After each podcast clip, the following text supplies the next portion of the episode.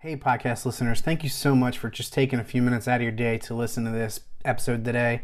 Hey, I would love it if you would consider subscribing to this and also leaving a rating and review. That would mean so much to me. Thank you guys. Have a great rest of your day.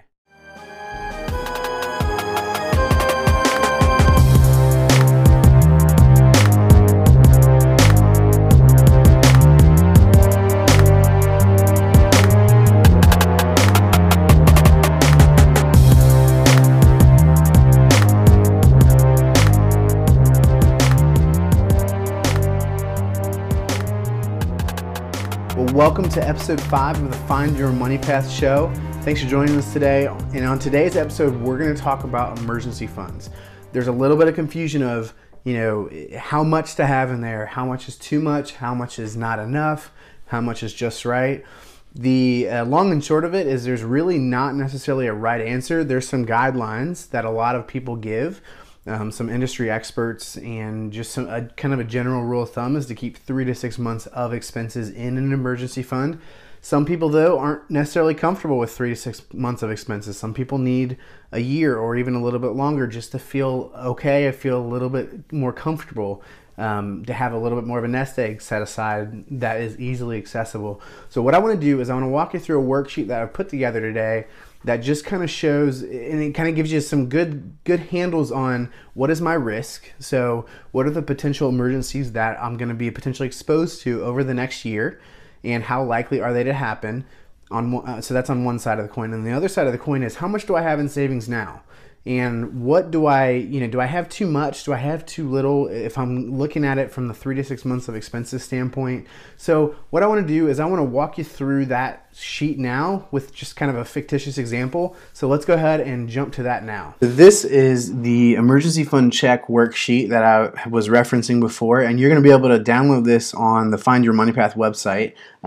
It's going to be in the most recent blog post. So go ahead, and it's either going to be in the description box below or in the post for this, and you can go ahead and download this sheet. And what you want to do is you want to print this out, or you can just reference this and kind of write your answers down on a separate piece of paper. But this is just going to be a guide to help you understand where things stand with your emergency fund and some of your risks that you need the emergency fund for over the next year or so. And so let's go down this list, and we'll kind of complete this for kind of a fictitious scenario. So we'll read the instructions here. Complete the section below and think about different emergencies that could happen over the next 12 months and how much those emergencies could cost. Then take your best guess at how likely these emergencies are to occur.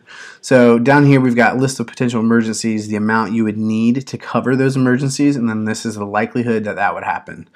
So let's go ahead and just start filling this out. We're going to assume this is Tommy. We're going to fill this out for Tommy, and he is, let's say he's kind of in his late 20s, early 30s, And so let's think about car repairs. Tommy has a 3-year-old car. He got it just a few years ago. He's never had any issues with it. He might be coming up on some tires or some kind of routine maintenance. But you also never know. So let's put $1,000 in there, just as a safe assumption that he might need to spend about $1,000 on unanticipated car repairs over the next year. And let's say for the sake of this example, I'm just going to bold this and underline it, but let's just say he's got a moderate chance of that happening. Job loss. So Tommy's been at his corporate job. He's in sales. He's been doing it for, since he's come out of college, about 5 or 6 years. He's always hit his numbers. His company is continuing to do well, so he doesn't anticipate significant job loss or job loss occurring. But you always have that risk, and so what we want to do here is let's just assume that he spends about $4,000 a month on his typical expenses. What you typically want to do is this is about. You want to cover about 3 to 6 months of expenses, or for this example, however long it might take for Tommy to find a new job. So let's say he's pretty optimistic that he can get a job within a month or two after, if something were to happen at his job. So what he's going to want to do is you always however long you think it's going to take to find a job, bump that up by a couple months. So let's assume that Tommy needs about $12,000. That would be 3 months of expenses to keep aside. And he feels like this is a slight risk of happening.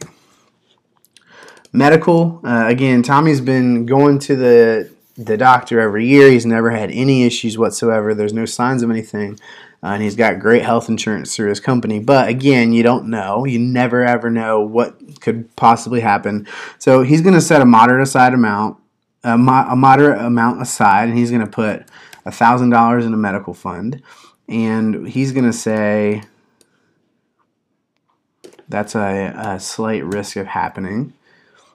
Tommy doesn't own a house, so we can put 0 there. And then Tommy also doesn't have any pets, so we can put 0 there.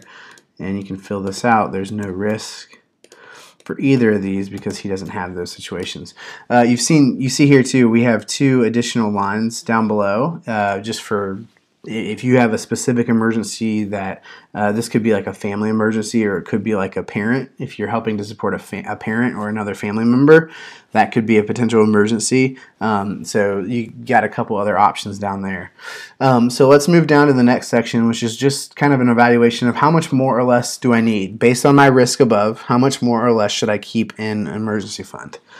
So let's think about, so I'll kind of read the instructions here. Take an inventory of what you have in your emergency fund right now and determine if you feel like you have a good amount for potential emergencies if you need to save more. So let's go ahead and fill this out for Tommy. So we're going to assume Tommy has, let's assume Tommy has about $5,000 in savings right now. So we're going to put 5,000 in there. And his current monthly expenses, as we kind of talked about above, are 4,000. So let's go ahead and put 4,000 in there. Okay. So this next section right here is going to be your savings divided by your current monthly expenses. So Tommy has $5,000 in savings, and his monthly expenses are $4,000. So he's got 1.25 months in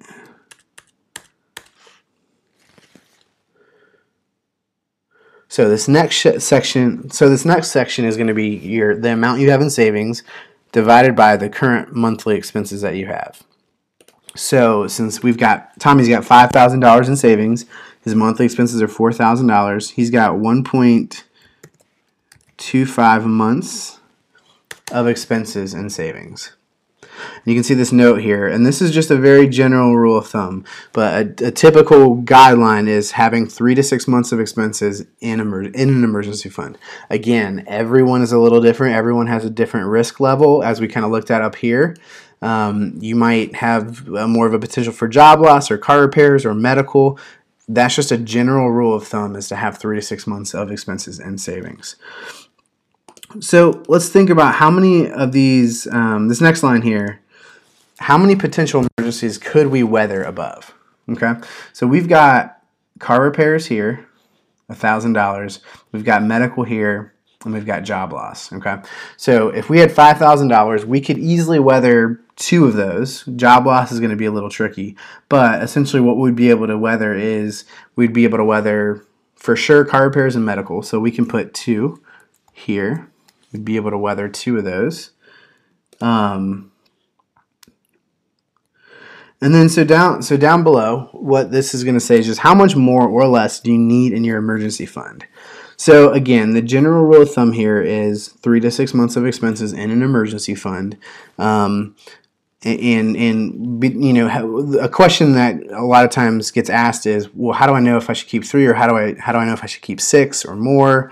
Some people with commission jobs should probably, it's advised that you could keep a little bit more that way, just in case, commissions are low for a period of time and an emergency hits, you're covered even more. So it really is, to some degree, it's based off of what you feel like is the right amount to keep in there.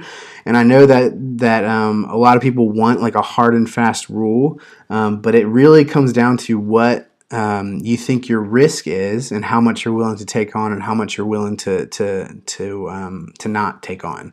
So let's just assume for Tommy, we're going to assume he wants to play this conservative. He might be getting married soon. He wants to keep 6 months of expenses in. So let's figure out how much he's got to have in there. So 6 months of expenses is $24,000. So it's 6 months times $4,000.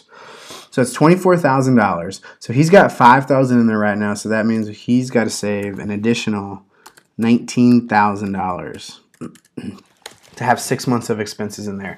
And now think, if he has $24,000, think about this. He's able to cover his job loss for 3 months, his car repairs, and his medical. And then he's still got $10,000 left over. Let's say the job loss, let's say he's not able to find a job for 5 months. Well, he's actually covered there in that situation. And that's assuming that all three of these things happen all at once, which you hope never does happen, but he's covered in that scenario. He's covered if all of these things happen all at once. So if you're still stuck around, the way you can access this document is, it's going to be, like I mentioned before, it's going to be in this post or somewhere in the description below. But go ahead and download it. It really won't take you more than 5 or 10 minutes to fill out. And again, this is just a way for you to kind of help put some guardrails around it, some handles on it. Do I have too much in my emergency fund, or do I have a good amount? I hope that was helpful for you guys, and if it was, I'd love for you to consider liking, commenting, and sharing this video. We're trying to help as many people as we can just with these financial tips, these money tips, and I would love your support if you wouldn't mind sharing this video.